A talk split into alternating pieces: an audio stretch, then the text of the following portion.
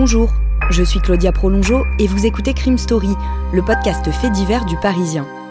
Décidément, ce sont les faits divers et leurs conséquences qui ont la vedette aujourd'hui. Des restes humains ont été retrouvés sur la propriété. Le préfet de la région Corse a été assassiné de plusieurs balles dans la tête. Ce Un soir. couple et ses quatre enfants ont donc disparu. L'enquête s'oriente aujourd'hui vers un geste criminel.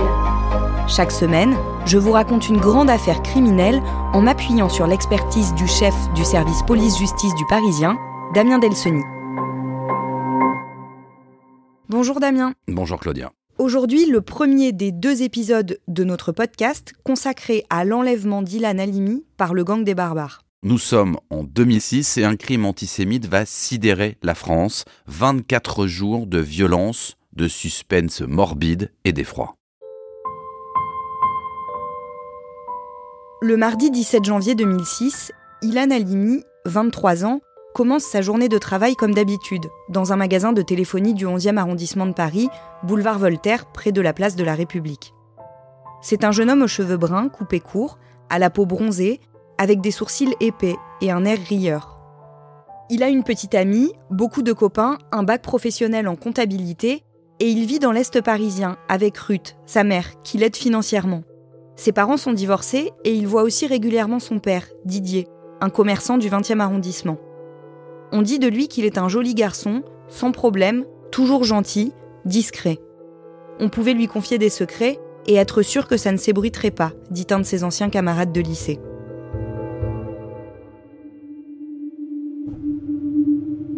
Une jeune fille brune d'environ son âge pousse les portes de la boutique.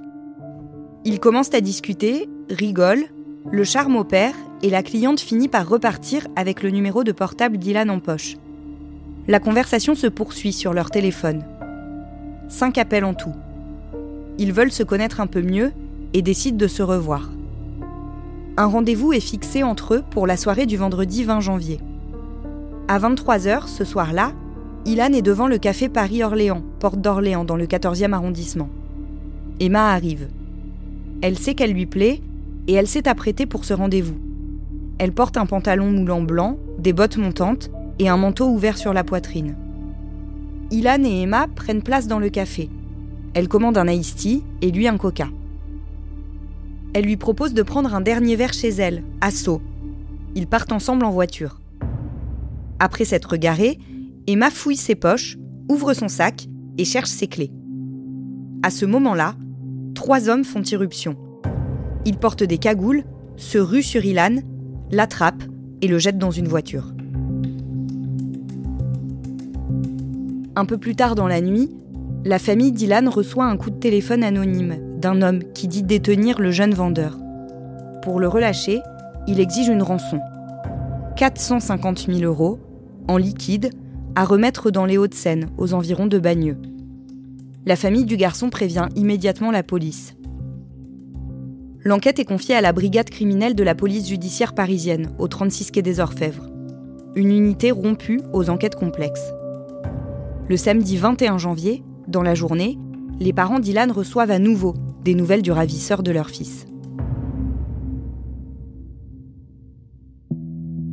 Damien, c'est par mail cette fois que celui qui détient Ilan contacte sa famille. Oui, un mail qui est envoyé depuis un cybercafé d'Arcueil, dans le Val-de-Marne. Alors quand les parents de Ilan vont ouvrir le message, ils vont découvrir une photo de leur fils qui n'est pas sans rappeler celle qu'on voit des otages en Irak. À l'époque, euh, il y en a pas mal sur les écrans de télé.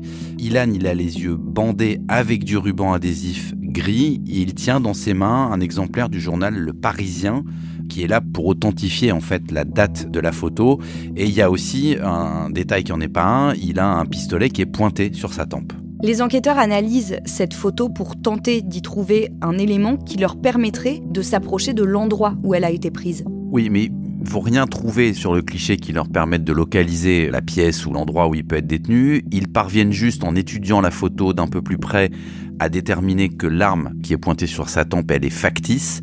Bon, ils s'arrêtent là pour ce premier examen, mais les parents d'Ilan, ils vont recevoir de de nouveaux coups de fil assez régulièrement avec des interlocuteurs qui semblent à chaque fois différents. Et les enquêteurs de la, brigade criminelle vont décider qu'il faut qu'il y ait un seul interlocuteur pour ces ravisseurs. Ils vont dire au, au papa d'Ilan, à Didier, d'être ce référent, en fait, celui qui répondra tout le temps aux ravisseurs. Ils vont lui adjoindre un négociateur qui est spécialisé dans les échanges comme ça, euh, soit de, prise d'otage, soit d'enlèvement. De, et ce négociateur de la crime, il va être aux côtés de Didier H24 pour en quelque sorte à la fois lui souffler un certain nombre de réponses et essayer d'établir une stratégie et surtout de ne pas rompre le contact avec les ravisseurs. Dans le même temps, la brigade de recherche et d'intervention, la BRI, va être mobilisée. Alors eux, ce sont des policiers qui sont spécialisés à la fois dans les interventions sur des prises d'otages, mais aussi beaucoup dans les opérations de filature et de surveillance le montant de la rançon qui est demandée paraît complètement délirant. En tout cas, il est très élevé, 450 000 euros, surtout au vu des moyens euh, de la famille euh, d'Ilan. Mais assez vite, les enquêteurs euh, comprennent que cette somme, elle n'est pas complètement hasardeuse, elle correspond à un héritage que la famille s'apprêtait a priori apercevoir. Donc ça change un peu la donne pour les enquêteurs parce qu'ils se disent qu'il y a deux options. Soit les ravisseurs qui détiennent Ilan, ils disposent de cette information, ils ont donc ciblé Ilan parce qu'ils savaient que potentiellement ses parents allaient toucher cet argent. Soit il y a une autre option, c'est que Ilan voire sa famille euh, ou des proches sont eux-mêmes dans le coup, qu'il y a une sorte de manipulation pour percevoir cet argent. Et finalement, aucune de ces pistes n'est privilégiée. Non, c'est une troisième même qui va prendre le dessus. Les policiers découvrent qu'en fait, D'autres tentatives d'enlèvement ou d'extorsion ont eu lieu avant, alors qu'ils visaient d'autres personnes, avec un mode opératoire qui est assez similaire à celui qui a été mis en place pour le rapt d'Ilan. La première de ces tentatives retrouvées par les enquêteurs remonte au début du mois de décembre 2005, à côté de Paris. Un jour, un jeune homme de 20 ans qui vit dans les Hauts-de-Seine à Antony entend frapper à la porte de chez lui. Quand il ouvre, Jimmy découvre une jeune fille aux yeux clairs, d'environ 25 ans. Elle lui demande s'il est bien producteur de musique, puis se présente. Elle-même musicienne, elle souhaite se lancer dans la chanson. Jimmy n'y croit pas vraiment, mais il accepte que la jeune femme le rappelle et lui donne son numéro. Après coup, il est un peu surpris de cette visite. Il se demande comment cette jeune femme a pu avoir son adresse, puis il passe à autre chose. Quelques jours plus tard, la jeune femme appelle et insiste pour avoir un rendez-vous. Jimmy sent bien qu'il n'est plus vraiment question d'un cadre professionnel. Il repousse ses avances, plusieurs fois, jusqu'au soir où elle se présente à nouveau chez lui, dans la nuit du vendredi 6 au samedi 7 janvier. Le producteur est sorti, mais son père accueille la jeune femme et passe un coup de fil à Jimmy pour le prévenir. En colère, celui-ci demande à discuter avec elle et lui ordonne de quitter les lieux le père de Jimmy accepte de la raccompagner à Bagneux. Et devant le parking où il la dépose, le piège se referme. Deux ou trois hommes, visages dissimulés par des cagoules, se jettent sur lui. Ils le mettent à terre, le menottent et le passent à tabac.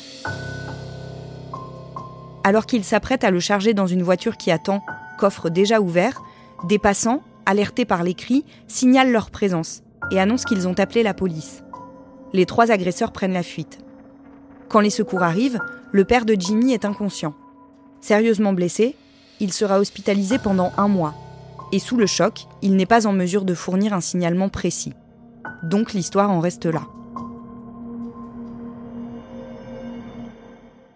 À la mi-janvier, un employé d'un autre magasin de téléphonie du boulevard Voltaire, toujours dans le 11e arrondissement de Paris, raconte avoir reçu la visite d'une jeune femme. Contrairement à celle qui s'est présentée à Ilan, elle est blonde, mais elle est tout aussi avenante. Le vendeur n'a pas de doute sur le fait qu'elle le drague, mais il décide de ne pas donner suite. Et il sauve probablement sa vie. En apprenant cela, les policiers n'ont plus de doute sur le fait qu'ils ont affaire à une équipe structurée, et que celle-ci se cache aussi derrière l'enlèvement d'Ilan Halimi. Les appels continuent. Le 23 janvier, à 8 h du matin, soit deux jours après la disparition d'Ilan, une communication est passée depuis un portable qui émet en Côte d'Ivoire. L'interlocuteur au bout du fil fixe un rendez-vous pour la remise de la rançon. Ce sera place du Châtelet, en plein cœur de Paris. Les consignes sont très précises. Le père d'Ilan doit se présenter avec un ordinateur portable avec un accès Internet sans fil et être accompagné de 10 personnes, chacune munie de leur pièce d'identité. Il s'agit sans doute d'une manœuvre pour obtenir un virement électronique de 450 000 euros via des sociétés de transfert de fonds vers l'étranger, type Western Union. Le négociateur qui accompagne le père d'Ilan lui conseille de refuser ce marché.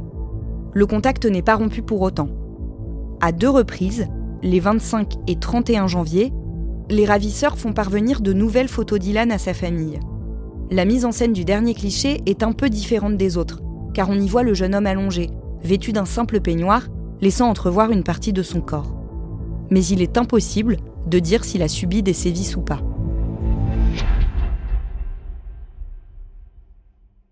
Damien, après le premier rendez-vous annulé, d'autres propositions vont suivre. Quelques jours après le rendez-vous fixé place du Châtelet, les ravisseurs demandent cette fois au père Dylan de se rendre place de Clichy, dans le nord de Paris. Alors pour prouver qu'il a bien la rançon, Didier Halimi doit envoyer des photos des billets sur une adresse internet. Cette fois, il accepte le rendez-vous, il va aller devant un fast-food de la place de Clichy. Il a sa valise de billets en main, il y a quand même 112 000 euros à l'intérieur. Ce sont des faux billets, en réalité, qui ont été placés à l'intérieur de la valise. Eh ben, le père Dylan, il ne voit personne arriver. Le 29 janvier, c'est un rabbin parisien qui va recevoir trois messages. Ils sont tous passés d'une cabine téléphonique située boulevard Raspail dans le quartier Montparnasse à Paris. Un de ces messages va inviter le rabbin à se rendre dans le 6e arrondissement, rue Sainte-Beuve, et dans une boîte aux lettres qu'on lui a indiquée au préalable, il va trouver une cassette audio. C'est vraiment un jeu de piste et un jeu de piste très angoissant qui continue puisque deux jours plus tard, c'est un cousin d'Ilan cette fois qui va recevoir lui aussi un appel anonyme qui va le mener jusqu'à une teinturerie du 16e arrondissement. Dans un paquet, une nouvelle cassette audio où Ilan implore sa mère euh, de, de, l'aider, de venir le chercher et de payer, ainsi qu'une photo datée où il tient un, autre journal pour encore une fois authentifier la photo. En plus de ça, les ravisseurs font quelque chose d'assez inhabituel dans ce type de cas, ils changent le montant de la rançon. Oui, on se souvient, hein, le premier montant c'est 450 000 euros et à partir de ce moment-là, de ce nouveau rendez-vous, on descend à 300 000. Alors c'est effectivement curieux, c'est d'autant plus curieux que plus le temps va passer, plus le montant de la rançon va diminuer jusqu'à atteindre un montant qui sera 10 fois inférieur au montant de départ. Les parents d'Ilan reçoivent du soutien. Oui, alors discrètement, la communauté juive se mobilise, il y a même un rabbin qui va alerter certains fidèles via un SMS pour leur demander de prier pour Ilan. Alors la mère du jeune otage, elle est, elle est juive et en effet, il y a une solidarité qui se met en place dans la communauté, euh, mais qui ne comprend absolument pas pourquoi Ilan Alimi se retrouve dans cette situation. Et surtout, en fait, c'est très secret parce qu'officiellement, euh, non seulement on ne parle pas de l'affaire, mais surtout, on se refuse pour l'instant à évoquer un quelconque mobile antisémite. Alors que l'ultimatum fixé par les ravisseurs doit expirer le 2 février, les enquêteurs obtiennent un cliché d'un des suspects. Depuis quelques jours, ils sont en planque devant des cybercafés de Paris, notamment celui dans le 14e arrondissement d'où ont été envoyés plusieurs messages. Un mouchard a été posé sur l'ordinateur de la famille Dylan. S'ils reçoivent un mail, les policiers sont alertés et savent en trois minutes où est localisé l'ordinateur émetteur. Ce jeudi 2 février, rue Poirier de Narcé, plusieurs allées et venues suspectes sont constatées. Mais le mouchard reste muet. Une image a quand même été capturée par les caméras de vidéosurveillance. On y distingue un client, un homme, le visage masqué par un foulard, ce qui permet seulement de voir qu'il a la peau noire et les yeux foncés. Son pull, de la marque Adedi, une ligne de vêtements assez méconnue, pourrait être une information intéressante. Mais les enquêteurs n'en retirent pas grand-chose. Quelques minutes plus tard, le mouchard s'affole. Un message vient d'être envoyé d'un cybercafé du 10e arrondissement. Les policiers foncent, mais arrivent trop tard. L'homme qu'ils cherchaient leur échappe en courant dans les rues. À partir de ce moment-là, les ravisseurs d'Ilan deviennent de plus en plus agressifs. Ils laissent entendre qu'ils pourraient mutiler leur otage et parlent de lui couper un ou plusieurs doigts. Un nouveau rendez-vous, dans le but d'échanger Ilan contre une rançon, est proposé, à Bruxelles cette fois. Les modalités doivent être précisées ultérieurement. Et puis plus rien. Damien, les contacts entre les parents et les ravisseurs d'Ilan cessent. Oui, alors qu'on le rappelle, hein, il y avait jusqu'alors plusieurs appels ou messages par jour. Et d'un seul coup, c'est le silence. C'est forcément inquiétant, mais c'est aussi un choix qui a été fait par les policiers qui souhaitaient qu'on ne réponde plus parce qu'il n'y avait pas de preuve de vie d'Ilan, parce que la situation commençait à devenir très confuse. Alors on peut imaginer aussi que la brève course-poursuite dans le 10e arrondissement à la sortie du cybercafé a peut-être fait penser aux ravisseurs qu'ils étaient identifiés et pistés par la police. On peut donc imaginer qu'ils se cachent, qu'ils se terrent, qu'ils restent un peu silencieux, mais aussi que leur nervosité va augmenter. Plusieurs fois, la police remonte la piste des téléphones qui ont servi à contacter la famille d'Ilan Halimi. Oui, parce que sur la centaine d'échanges téléphoniques qu'il y a eu entre les ravisseurs et la famille, euh, on est donc à 5 par jour en moyenne, ils ont été passés avec différents euh, combinés téléphoniques, ils vont remonter jusqu'à ces téléphones, mais la plupart du temps, quand ils interpellent ou quand ils identifient un propriétaire officiel, ce sont toujours des personnes dont le téléphone a été volé dans les semaines qui ont précédé l'enlèvement.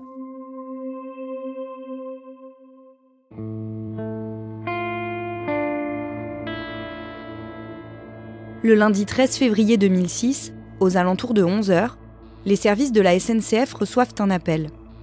Un homme a été aperçu au bord de la route de Longpont, en contrebas des voies ferrées du RERC, à Sainte-Geneviève-des-Bois, une commune de 35 000 habitants dans le département de l'Essonne, à 24 km au sud de Paris. Des agents de la gare se rendent sur place. Très vite, ils repèrent un garçon d'une trentaine d'années, entièrement nu. Il est à demi conscient mais ne semble pas réussir à articuler le moindre mot. Sur son corps, on peut voir de nombreuses traces de brûlures. Les agents appellent les secours qui arrivent dans la foulée. Entre-temps, la victime a perdu connaissance. Dans le coma et jugé dans un état grave, le jeune homme est transporté vers l'hôpital Cochin, à Paris. Mais malgré l'intervention des médecins, il meurt avant même d'avoir atteint l'établissement parisien. On ne connaît toujours pas l'identité du jeune homme, mais il ne fait aucun doute qu'il a subi de nombreuses tortures. L'autopsie pratiquée dans la journée révèle des brûlures et des traces de produits inflammables sur 80% du corps, ainsi que de multiples hématomes et contusions. Elle permet également de mettre en évidence une plaie à la joue, faite au cutter, et deux plaies à l'arme blanche sous la gorge. Mais selon le médecin légiste, aucun des coups n'est à lui seul responsable de la mort du jeune homme. C'est l'accumulation de ces sévices qui a causé le décès de la victime. L'affaire est confiée à la police judiciaire de Versailles, dans les Yvelines, qui penche immédiatement pour la piste d'un règlement de compte. Les enquêteurs imaginent que le corps a été jeté depuis un train passant sur les voies du RERC. Plusieurs heures après la découverte du jeune homme, ils n'ont toujours aucune piste pour l'identifier. Aucun papier n'a été trouvé à proximité des voies et rien n'indique ce qu'il faisait là. Les policiers font rapidement un rapprochement avec une autre affaire, celle d'un buraliste disparu la semaine précédente à Manille-les-Hameaux dans les Yvelines et dont le véhicule a été trouvé à Orsay le week-end avant la découverte du corps. Mais après vérification avec la section de recherche de la gendarmerie en charge de l'enquête, cette piste est rejetée. Quelques heures plus tard, les policiers de la brigade criminelle de Paris font le rapprochement et identifie formellement le corps. C'est celui d'Ilan Halimi.